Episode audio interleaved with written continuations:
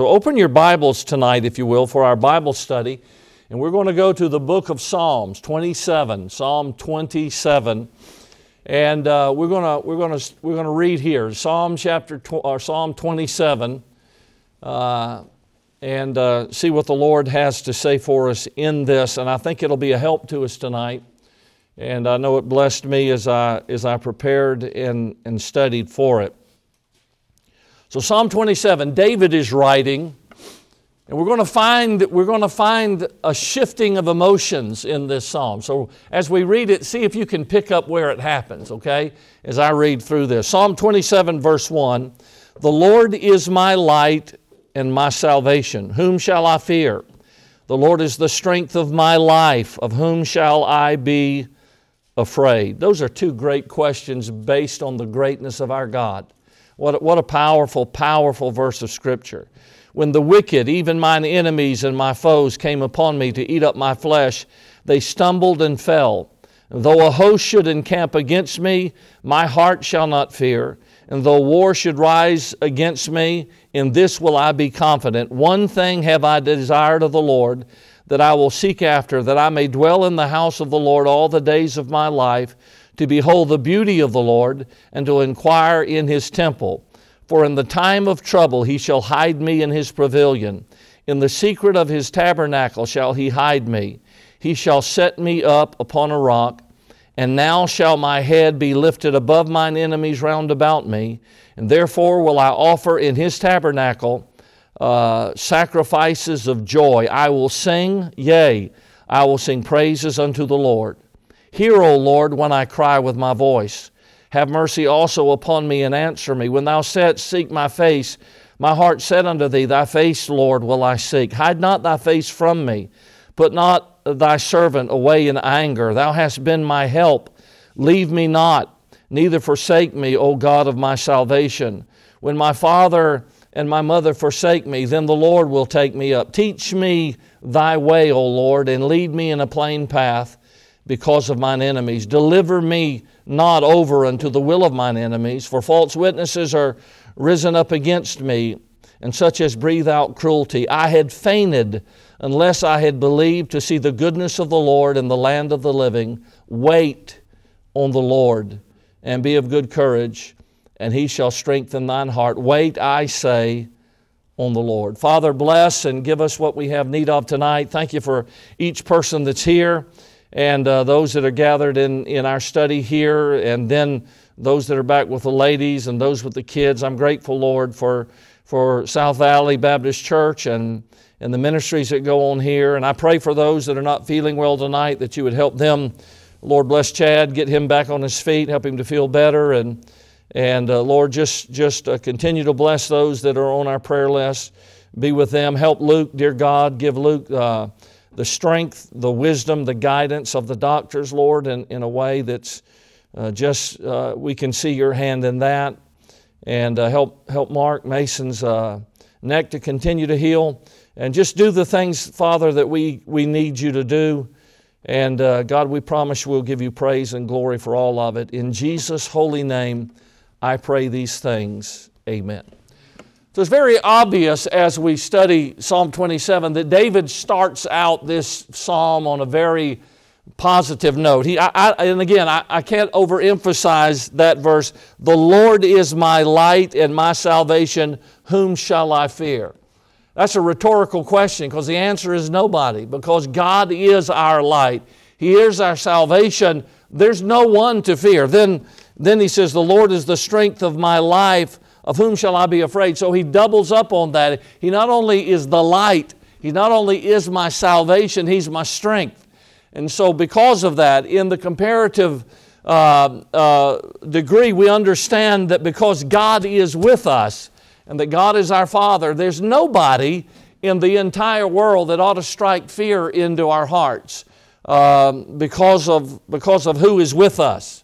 Now, David talks down here and he, he just, everything is positive. He desires a God that he would be in the house of the Lord all the days of his life and, and uh, talks about in time of trouble, God will hide him in his pavilion. He'll, he'll be safe there with the Lord in the secret place of his tabernacle.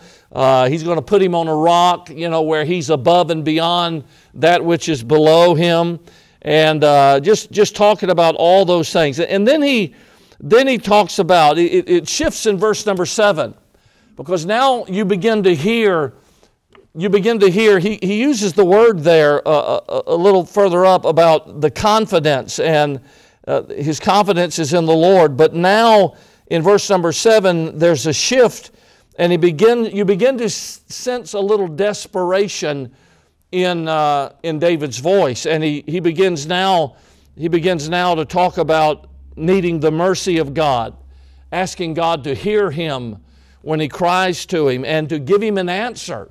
Notice he doesn't just say, Hear me, Lord, but he says, And answer me. Have you ever prayed? Have you ever prayed, number one, where you thought maybe God wasn't listening? Now, come on, be honest, because we all have probably. Have you ever prayed where you felt like the heavens were made of brass and that your prayer did not get beyond the ceiling? And that as you prayed, you were wondering if God was hearing. David experienced that a lot because there were times David would say to God, Look, I'm in trouble, and where are you? Where are you? Well, first of all, he didn't sense the nearness of God, and second of all, he didn't get an answer from God. He, he didn't know if God heard him. I was talking with a friend of mine the other day, and he was going to send me a message, and he said this to me. He said, When you get my text message, answer me so that I'll know that you've got it. He was sending me information, but he wanted to make sure that I had the information. So he said, Answer me. Well, David is, has prayed to God, and he said to the Lord, He said, Look, I, I need mercy, I need help right now. And, and when I pray to you, Lord, would you hear me? But, but wait a minute, I, I need to know that you've heard me, and I need to know that by answer. Now, I want to say this to you that, that sometimes the answer doesn't always come when we expect it to. Sometimes we pray and pray and pray, and then we pray and pray, and, and, and then the answer comes. And during that time period, perhaps there, there are things and reasons for that. Maybe God's training us and teaching us. I certainly know this that during the times we don't have the answer or the times we have to do the most trusting. When the answer comes, we've got it. Whether it's no, yes, or maybe, or later. I don't know. We've got the answer. But, but when, we don't have, when we don't have the answer, that's when faith comes in and, uh, and we, we, we really have to trust the Lord. And, and, so David then confesses to him. He said, You, you told me to seek your face. And, and from my heart, I said, Lord, I'm, I, I'm going to seek your face. David, David's expressing his sincerity. David's in trouble. And David's got problems. And David is surrounded by things that, that are distressing to him. And he's expressing the sincerity of his heart. You, you told me to seek your face. God, I want you to know I am doing exactly what you, uh, you told me to do. And, and, then notice what he says hide not thy face far from me. Okay, I, I'm, I'm seeking your face, but don't hide it from me. You've asked me to look you in the face, and I'm struggling right now to find your face. So, God, don't hide your face. You know what I love about Psalms? I love about Psalms is that David's not playing church. Okay? David doesn't play church in Psalms our idea would sort of be we, we, would, we would get flamboyant in our prayer to God, but we would never get as raw probably as David does sometimes. Okay? So, so here's David, and David is praying to God, and he is, he is being extraordinarily raw, just really, really blunt with God, straightforward with God. And rather, rather than do it using flowery speech, David just says, God, you told me to seek your face. I'm seeking your face, and I need you not to hide your face. Okay? Uh, don't, don't, don't, don't, don't move your face from my sight. Don't dodge me. David's just being real blunt with his feelings right now. And I appreciate that because it lets us know here's a man after God's own heart and he's praying like this. And, and we sometimes feel like we have to put a facade on and, and, and act like, you know, uh, that, that there's no reality to, to these type things, but there, there's much reality to it.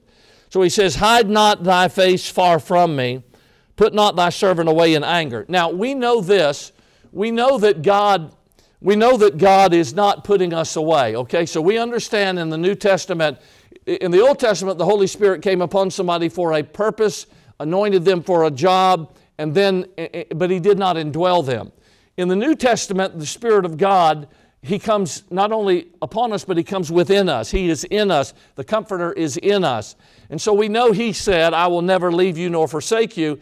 And then He said, Jesus said, When I go away, I will send another Comforter and, and that that comforter will be, will be in you. But here, David, of course, is saying, Put not away thy servant in anger. You've been my help. Leave me not. Verse 9 Forsake me, neither forsake me, O God of my salvation. And then there's a great statement even if my mother and my father, that's what he's saying in, in verse number two, even if my mom and dad forsake me, Lord, you will take me up. I remember I remember a, a, kid in Bible college, his name was Suarez, and he came, came to school. I think I was a, I was a junior, in fact, I, I know I was a junior then. He was a freshman. And he had gotten, he had gotten born again, and his mother and father had kicked him out of the house because of his faith in Christ. He was booted from his home.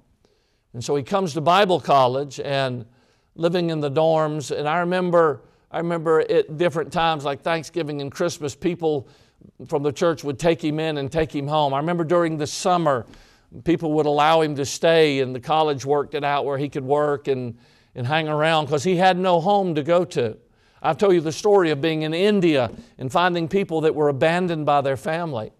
And the pastor told me as I was preaching, and we saw hundreds saved during that those 17 days there. It was amazing. And, and the pastor said to me, Many of these people that walked the aisle Many of these people that make a public profession of faith, they will lose their jobs, they'll lose their, their families. Many of them will be disowned by their family because they've placed their faith and trust in Christ. And so it's, it's, it's, a, uh, it's a powerful verse. Even if my mom and dad forsake me, then the Lord will take me up. Now, he gets down, he gets down to verse number, and I want to read two verses and then I want to get right into the meat of the message.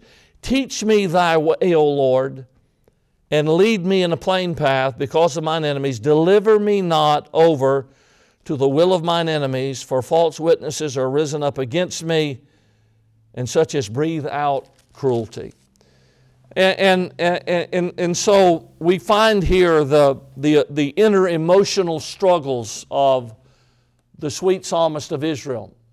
And somebody who had such a walk with God, you might think, you know, uh, David's got it all together. Yeah, David, David, David went through so many lessons in his life that we've learned from. David's relationship with Saul and even the mistakes that David made. And, and uh, David just sort of emotes out um, his struggles that he's facing. And by the way, by the way, they're the exact same struggles that people have today.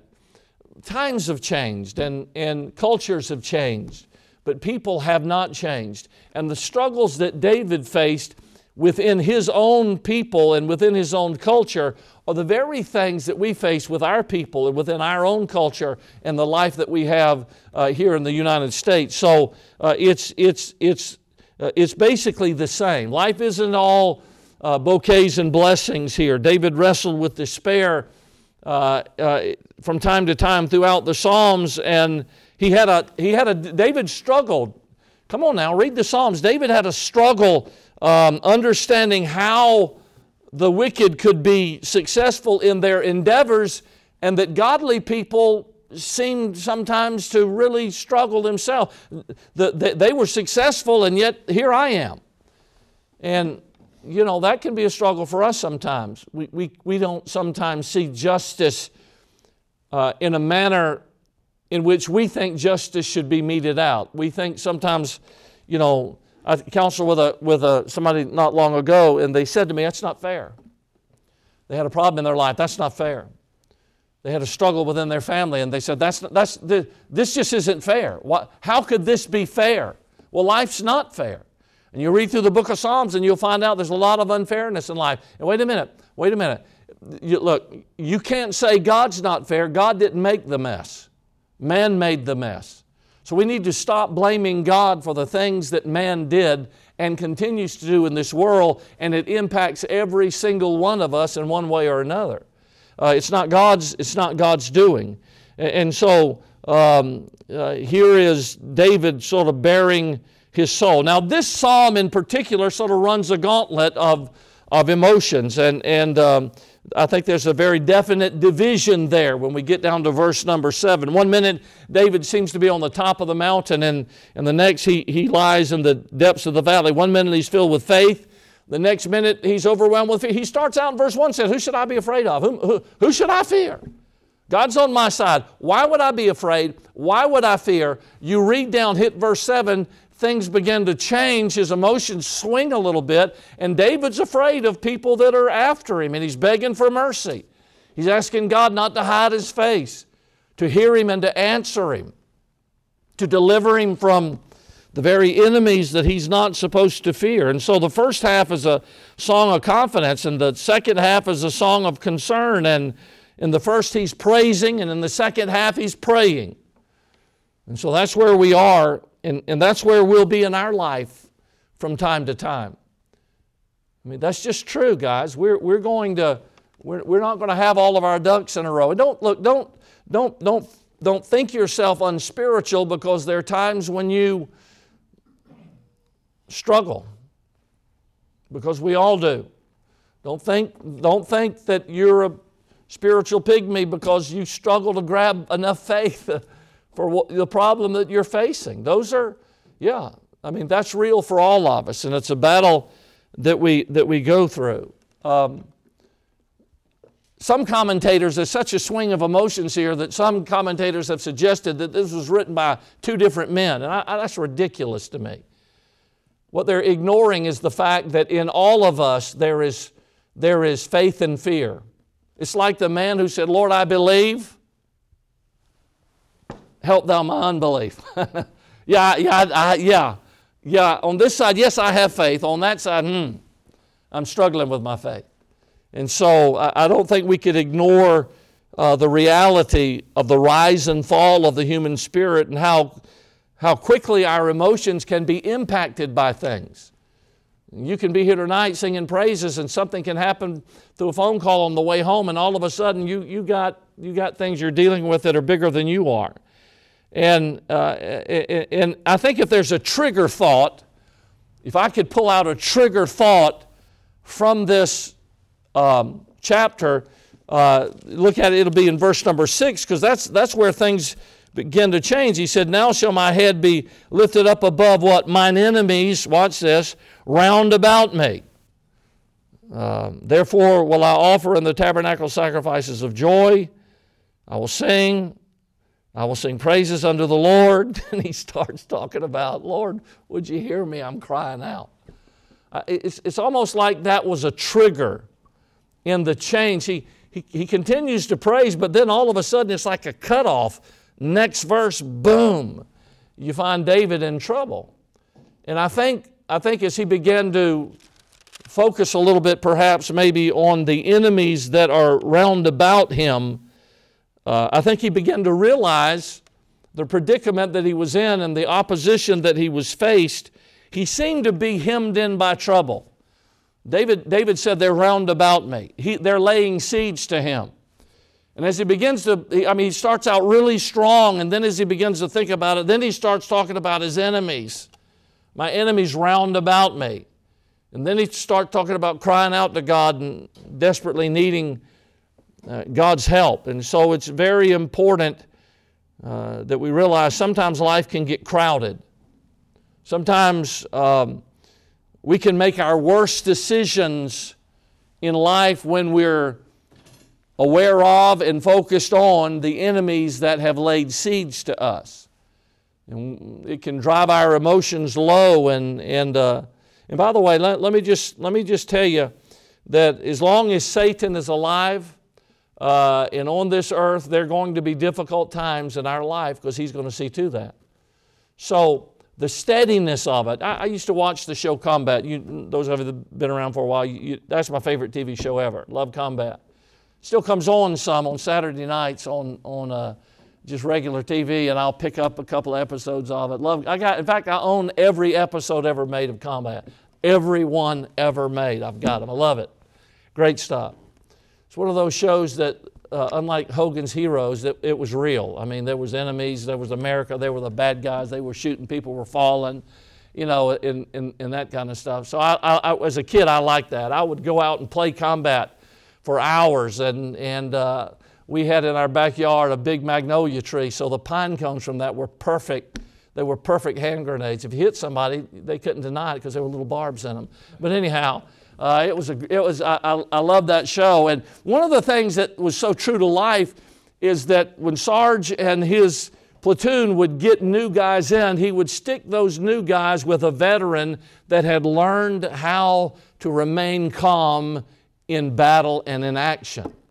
And so the reality of the matter is that as we grow in the Lord, we, we learn some things. And, and, and, and that brings me to my first point. David says there in verse number 11, Teach me. Teach me thy way. Teach me thy way, O Lord. And, you know, tell me, tell me what you would have me do. WWJ, what would Jesus do? Teach me what you would do. Teach me what you want me to do. Lord, just don't make me skilled at doing my own thing. Don't, don't polish me don't polish me to advance myself. Here's what I need, Lord. I need you to teach me, but I need you to teach me your way, not my way. And, and I think that's David's recognizing the fact that his way isn't enough. I, we go our way. We're studying on Sundays a man by the name of Samson. And listen to me, uh, uh, everything in that, that narrative of Samson, it's all about his way.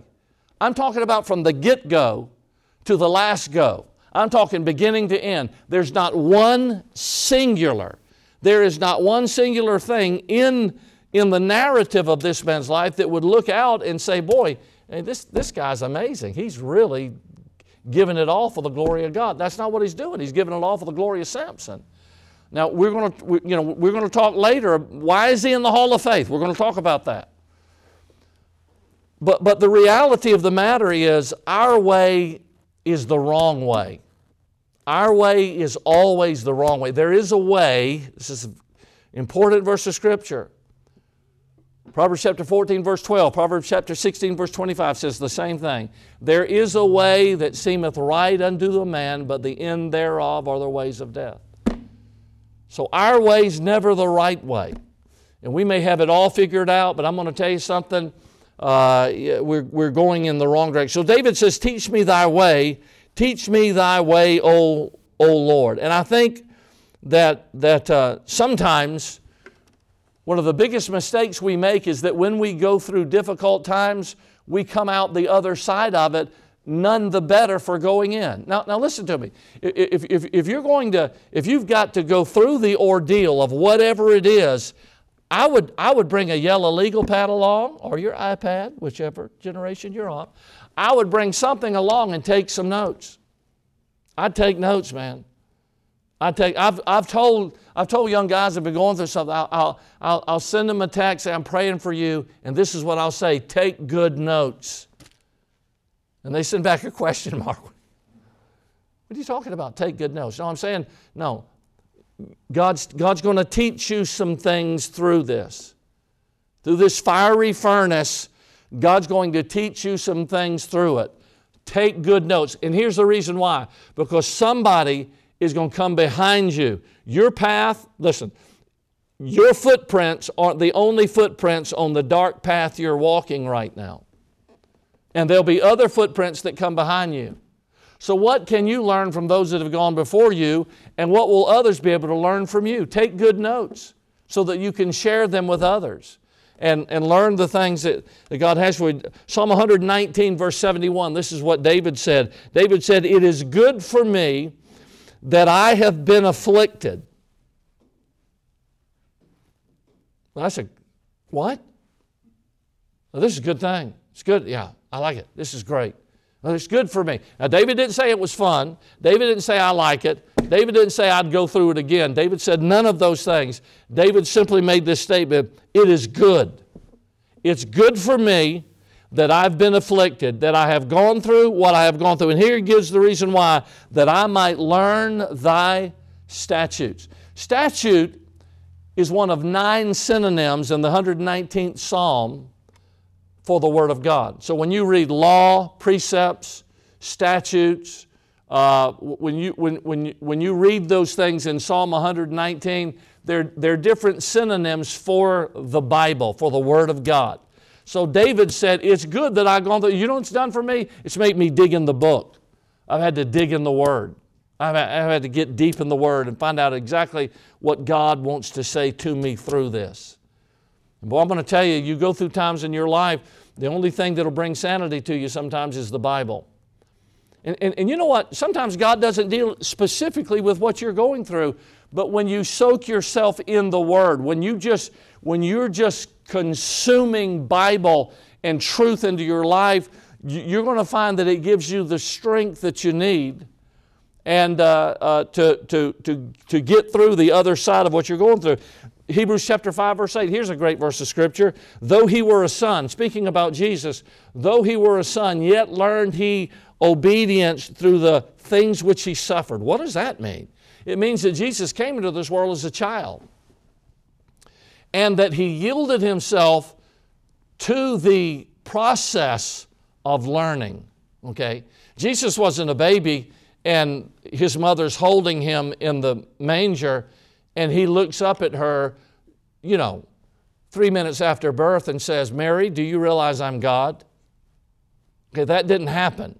He grew. He had to grow. And he went through a lot of the same processes that, that, that we all do as children and got to the place to where he learned to walk and learned to speak. And so he yielded himself in obedience to that process that, that uh, his father had placed him in. And, and so that's important. You know, you know the, the, the tragedy, here's the tragedy. The tragedy is we reach such, when we reach such a, when we reach such a haughty and arrogant place to where we think we have nothing left to learn. Any person, any person that cannot be wrong has no right to lead whatsoever. If, if we can't recognize, maybe I'm not right on everything. Maybe, maybe I was wrong. Maybe, I mean, if, if, we can't, if we can't get to the place to where we realize we've not arrived, then we have no authority and no real credentials to lead uh, anyone. And it's a, it's a tragic and a haughty thing. I, you know, the years I spent in, in Christian education and loved every second of it. But the sad thing to me was, was finding a teacher that felt like they had mastered their subject and because they felt like they had mastered their subject, they weren't hungry. They weren't learning. They, they, they did what they had to do just to get by and no more. They weren't bringing any extras to class. They weren't trying to make the subject they were teaching interesting to their students. It was just, it was just meat and potatoes and no seasoning and no flavor. And the reality that though the kids, I'm sure, learned some things, it, it, was, uh, it was taught in a manner that didn't come from humility. And I think we become stagnant in our spirit and stagnant in our growth when we don't realize we have room to grow. James 3:1, I love this verse of scripture. Brethren, he said, be not many masters, knowing that we shall receive the greater condemnation. You want to be a master? You remember the old feudal system where, you, you know, you, my, my, my pop-up, when he, um, they kept the language from the feudal system. My pop-up, when he worked at the Savannah Transit Authority, uh, he was a mechanic there, and, and he reached the grade of master mechanic. I'll never forget as a young kid seeing something that they'd put up on the wall. My pop-up was a master mechanic. He wasn't just a mechanic. He wasn't learning. He wasn't a novice. You know, he wasn't an apprentice, he was a master mechanic. He's the guy that taught. Okay. Well, James said here, be not many masters. Okay, you want to be a master? Okay, you think you've got you think that you know everything? Well, that's not a good place to be because because he says, knowing that we shall receive the greater condemnation. If you've got it all figured out, then thinks how much should be expected of you. I've had Bible teachers when I was when I was young that taught me the Bible, but they taught it from the viewpoint of a master. And can I just tell you, it was it was dry toast with no butter and no jam. It was the it was the word of God, but it was so unbelievably dull that that you dreaded going to class because the guy thought he was a master, you know. No, we're, we should always be students. We should always remain students of life because there's, everybody knows something that you don't know, so everybody can teach you something. And that's, a, that's, that's an important thing to remember. Um, um, I, I think that um, what James is saying is don't ever think you've arrived. Don't ever stop learning. Don't never, never stop asking God what He's trying to teach you. And uh, the main thing that you'll learn through all of it is that you can actually trust God. When things aren't going your way and you don't know why things are happening, you can still trust Him. And the question is not whether there will be lessons to learn, the question is whether we will be open. Okay, before we can learn anything, we have to be teachable. If you've ever taught in school, if you've ever been in any kind of a class, you've taught students that were not teachable. They didn't come to learn, they didn't want to learn. When the semester was over, they got very little. And then you've got kids that are sitting there and they are hungry, hanging on your words. They're thirsty for what you're giving them, and they walk away and, and they, you feel like you've invested and given them something. God's trying, to, God's trying to teach us something. And by the way, sometimes failure teaches us how to succeed. So everything we learn in life isn't going to be uh, you know, it's, it, look, I, I, guarantee you before my pop-up hit Master Mechanic, I guarantee you there were a lot of things that he, that he struggled with down that process of line before he hit that level. And in our life, it's, it's a continued school of learning that God's got us in. And some of the things we're going to learn the most from is how not to do what we just tried to do and did it wrong. So we, le- we learn from the negative aspect of that. I've been to Thomas Edison's home, his laboratory and botanical gardens in Fort Myers. It's a great place to visit if you're ever there. When he finally came out with a light bulb, and by the way, his gardens, the botanical gardens, are still lit by uh, the light bulbs that have the goldenrod uh, guts uh, uh into those. And, and uh, it's, it's amazing. He still light the gardens with those, those light bulbs. Fantastic. And, and when he, when he invented the light bulb, a reporter asked him, and he said this question to him. He said, How did it feel? To, how did it feel to fail a thousand times? In doing this, it was recorded failure after failure after failure. How did it feel to fail doing this? And Edison replied this I didn't fail a thousand times. The light bulb was an invention with a thousand steps. I thought that was great. And then he said this Great success is built on failure, frustration, and even catastrophe. And so I think that all of us have to be humble enough to get to the place to where we realize we're going to fail. I can't remember who I was golfing with, um, but I hit a bad shot. And I was with a group of guys that, you know, they golfed a bit. And I hit a bad shot and I said, doggone it, can't believe I shanked that. And the guy said to me, he said, You're not good enough to get mad when you hit a bad shot. Well, after he took my sandwich out of his temple and healed up, we got our relationship squared away again. But you know, it's really, it, come on, isn't it that true? We're, look, we're not, we're not really good enough to think we can get by with no failure. We're, we're going to fail. And we're not going to do it right every time the first time. And uh, we, we, we need to not be so haughty as I think we are. Nick Saban's probably the greatest college football coach that ever lived. Still alive and still building his legacy, but what, what a coach. I'll never forget after a particularly disappointing loss in the big dance, the big game. A reporter asked him, and he said, Coach Saban, you know, I, I, I, hate that awkward point where they send a reporter to ask an obligatory two stupid questions of somebody that's just lost the game, or at halftime when they catch him running back. Uh, the team has been obliterated and blown out, and they send a reporter over, and she says to him, uh, What went wrong? Everything went wrong. I mean, just the dumbest question.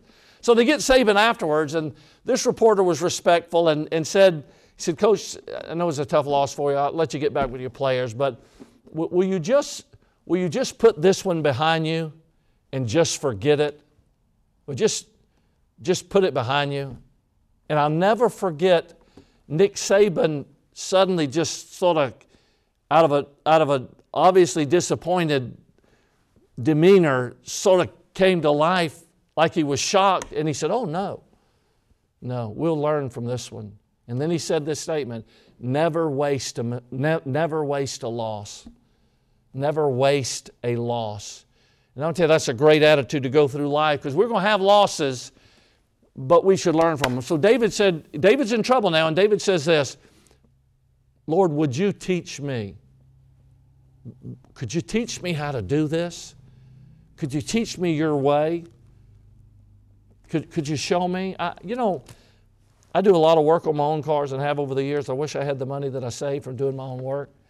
Uh, I'd be really happy, but I could, nobody got paid. Susie never would write a check to me. But anyhow, so I worked on my cars. I've done all kind of stuff on my vehicles. You know where I learned that from? I learned that from my brother-in-law, Ed Bruce. Ed was a, Ed was a mechanic in the Air Force. And there's been so many times where where we've gotten under vehicles and Ed's shown me how to do certain things. I mean, when I, just a young teenage guy draining my transmission and, and replacing the filter, and man, I've done fuel pumps and everything. And of course, Brother Paul's here, so he's in a league of his own. And but I remember one time I was over at Ed's house, and uh, probably five, six years ago, and he needed to do some things on his brakes on his vehicle and I showed him something about the brakes, and he said, I've never done that in my life. I've, I did, I've never done it that way. And he said, That's much easier than how I've been doing it. So I felt really good being able to teach him something. But I learned so much more from him than I ever could teach him. This is what David is saying Lord, could you teach me how to do life? I'm in trouble. I'm surrounded by my enemies. I don't know what to do. I, I want you to just, I want to be trainable. Will you show me how to do what I'm supposed to do? And boy, I'll tell you, if we approached God like that, man, I've dealt with people that their marriages have just caved in so many times throughout the years, and I want to just say, don't. That's not the way. If we would just go to God and say, I don't know how, could you show me? God will do that. Notice the second thing he says, verse number 11. Look at it again. Teach me thy way, O Lord. Now watch this. And lead me. So what's David doing here? David basically right now is he's getting us out of the classroom. Let me ask you a question. You don't have to raise your hand, but but and don't you don't have to answer out loud, but could you think for just a moment, what is it that you were taught in high school or or just through your school years? What was it that you were taught, what subject that has absolutely done you not one ounce of practical good in your life? I mean, have you ever thought about that? Uh, ben, you and Gavin, this does not apply to either one of y'all. Pay attention in school and make good grades. No, I mean, you know, when you get to be a, an adult, you, you, you, start thinking, I, I don't know. Now, I'll say this there, were some, there are some classes I wish I'd paid attention in. But maybe there's something that, that, that you took and you thought, yeah, it really helped me. I didn't, I really do. I didn't really do. I didn't really need that like I thought that, or like they told me I was going to need it during this time. You find those things out later. Well, David, right here, now David has said, Teach me, and now David is saying, Lead me. So here's what David is saying Okay, I'm getting out the chair now. We're walking out of the classroom. I'm closing the book. We're getting away from the chalkboard. Okay, so, so now, now it is time, Lord, teach me and lead me. So it's, it's not that, it's, this isn't stationary. This is on the job training. David is saying, okay, now I'm doing life every day. I need you to help me and show me, but I need you to help me and show me by, by, by letting me follow you. Okay? Um, I remember my nephew Eddie um, had some trash in his gas tank, and we had to drop the tank. You know what? I've done that 15 times on different vehicles. Oh, the best time I ever did it was on a pickup truck where you unbolted the bed and set it off and then got in. But now, now you have to drop the tank. On one of my wife's cars, we ground a hole finally so we could get into it if we never needed it again. But you have to drop the tank, slide the tank out, and take the fuel pump out and all because down in that fuel it keeps it cooler and, and things like that. But I've, I've, I'm serious. I've done like 15 of those and and and um, um, the first time I did it was was was somebody showing me how to do it. I wish they never had, and I wish they never had because now I say no, it's a fuel pump. Really, you know how to do that? And uh, last one I did it, I think, was on. Uh, my daughter-in-law's uh, Dodge Durango. You got to drop that thing out, and Chad had never done it, so I drug Chad over there with me. Now Chad knows how to do it. Isn't that great? John is learning those things, and I love it because now there's a new sheriff in town. And so I said, I think John can do that job. But anyhow, how do you learn those? Show me. Let me watch you. Can I watch you do this so that I know how to deal with the things that I'm going to face? And that's better than chalkboard stuff, isn't it? Let me follow you. God, would you show me how to live through this problem? And could I follow you? Would you lead the way?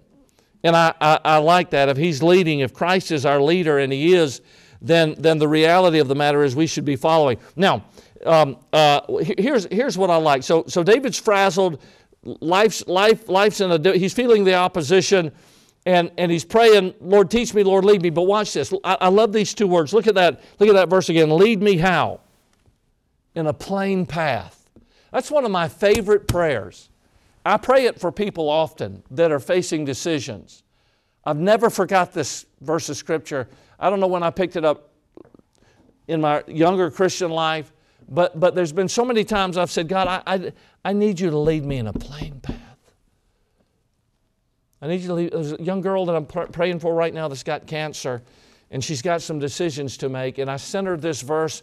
I said, I'm praying that God will lead you in a plain path. What does that mean?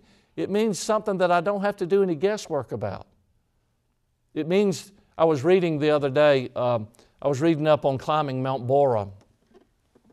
And they made the comment that, that you get a certain ways up to Borah and you come through the trees and you start getting over the hard scrabble, and there's a place between two certain points that it's hard to find the trail. And they talk about just stay with it, you'll, you'll come on it, but you, it's, be careful because it's easy, to, it's easy to miss the trail. Okay. Well, David is saying, I don't want to. I, I don't want to come to the hard scrabble and not know where I need I need a plain I need it marked. I need you to put it down you know, you think I've been, I've been stood, I've stood in the ruts of the Oregon Trail and the Bozeman Trail, Santa Fe Trail, all of those different trails. The, the fascinating, the old Chisholm Trail, the fascinating thing is, is that they were so well traveled that the ruts are still there. They're marked. They're marked in the ground. Uh, one of the most fascinating things I ever did when I first moved out here was somebody took me down to the ruts of the Oregon Trail. Now, it means nothing to you, but to me it was emotional. Because, man, I'm standing there and I'm standing in these ruts. And then we went to South Dakota uh, two summers ago, and I, I, I mean, I, I'm standing, they told me, they said, up over that ridge, the ruts of the Bozeman Trail is still there. I said, Are you kidding me? So I start climbing ridges, man. I get up over these ridges, and all of a sudden, we come through this place. We got to climb through a fence, and, and they, you know, it, it, was a fence you could go through, but the gate was locked. We, we climb through the fence, and I get up on this hill of this ridge overlooking this huge expanse, and there, there are two unbelievable ruts just disappearing off. It's the Bozeman Trail. You're standing literally where history was made. It's, it's, it's a plain path. It's, it's amazing. In, in uh, southeast Georgia. between a town called Jesup and a town called Brunswick, there's a wildlife management area called Sansavilla. In that portion, there, there's so many other portions. It's literally hundreds of thousands of acres. But in just the small, it, it was the small section, Sansavilla, there's 17,000 acres of just absolute swamp. So I go down to deer hunt one day, and uh, deer and hogs, and so I'm in there, and and uh, I, I liked, always liked to get on the tree line where the hardwoods and the pines sort of bumped into each other and it dipped down into the swamp. Well, I don't know how it happened. When I came out of my tree, I got turned around as to, as to where I was supposed to be. And, and, and during that time, it was dark and, and getting, getting darker.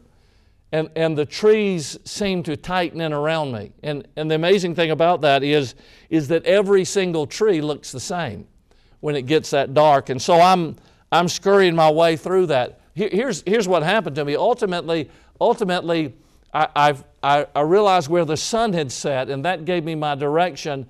And I followed the setting of the sun and I found the road. And the road was real clearly marked, obviously. It's a dirt road, but I, I made my way out. Well, I'm thankful that, that there are times like where David's at that you don't have to go through guesswork. I love the song, he leadeth me, O blessed thought, O words with heavenly comfort fraught. Whate'er I do, where'er I be, still tis God's hand that leadeth me. And, and then he, he says in the last verse, And when my task on earth is done, when by thy grace the victory is won, even death's cold wave I will not flee, since God through Jordan leadeth me. So in our life, God wants to guide us and God wants to lead us. He wants to, he wants to lead us in a plain path. That's a prayer we ought to all remember. When you're going through struggles and going through things and facing uh, decisions you've got to make, ask God to give you a plain path. And uh, it's a biblical prayer. And then, last of all, notice verse number 12. Would you look at that? Verse number 12.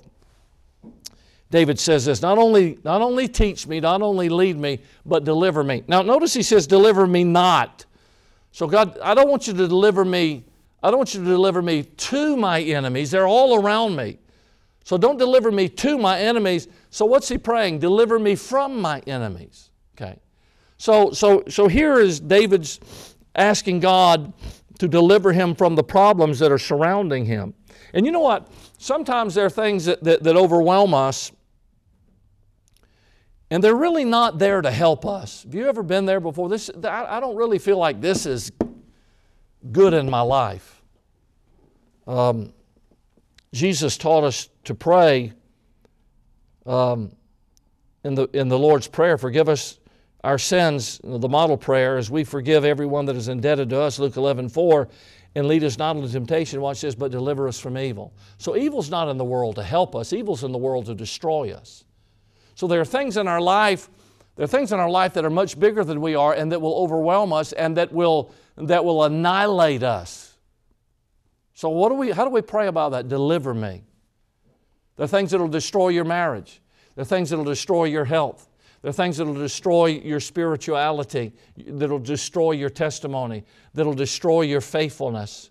So, how do we pray for those things? Lord, just deliver me. Just get me out of this. Take me, take me from this. I love 2 Corinthians chapter 1, verse 10. You, you to look at that. Everybody turn there. 2 Corinthians chapter 1. I want you to see this verse. It's a great verse of Scripture.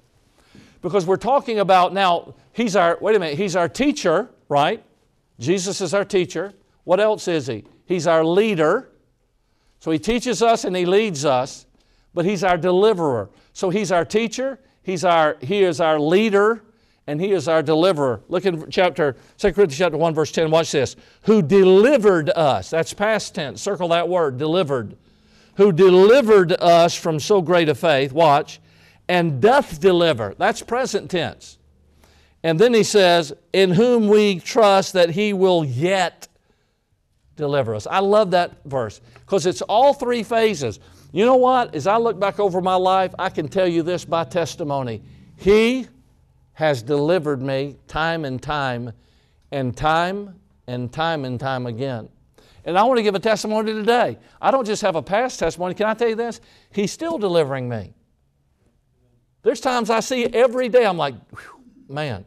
Sometimes it's big things and sometimes it's small things, but it's, it's times when, when he, he bails me out of stuff and I'm like, yeah. He, God's not just a God of the past, God's a God of right now.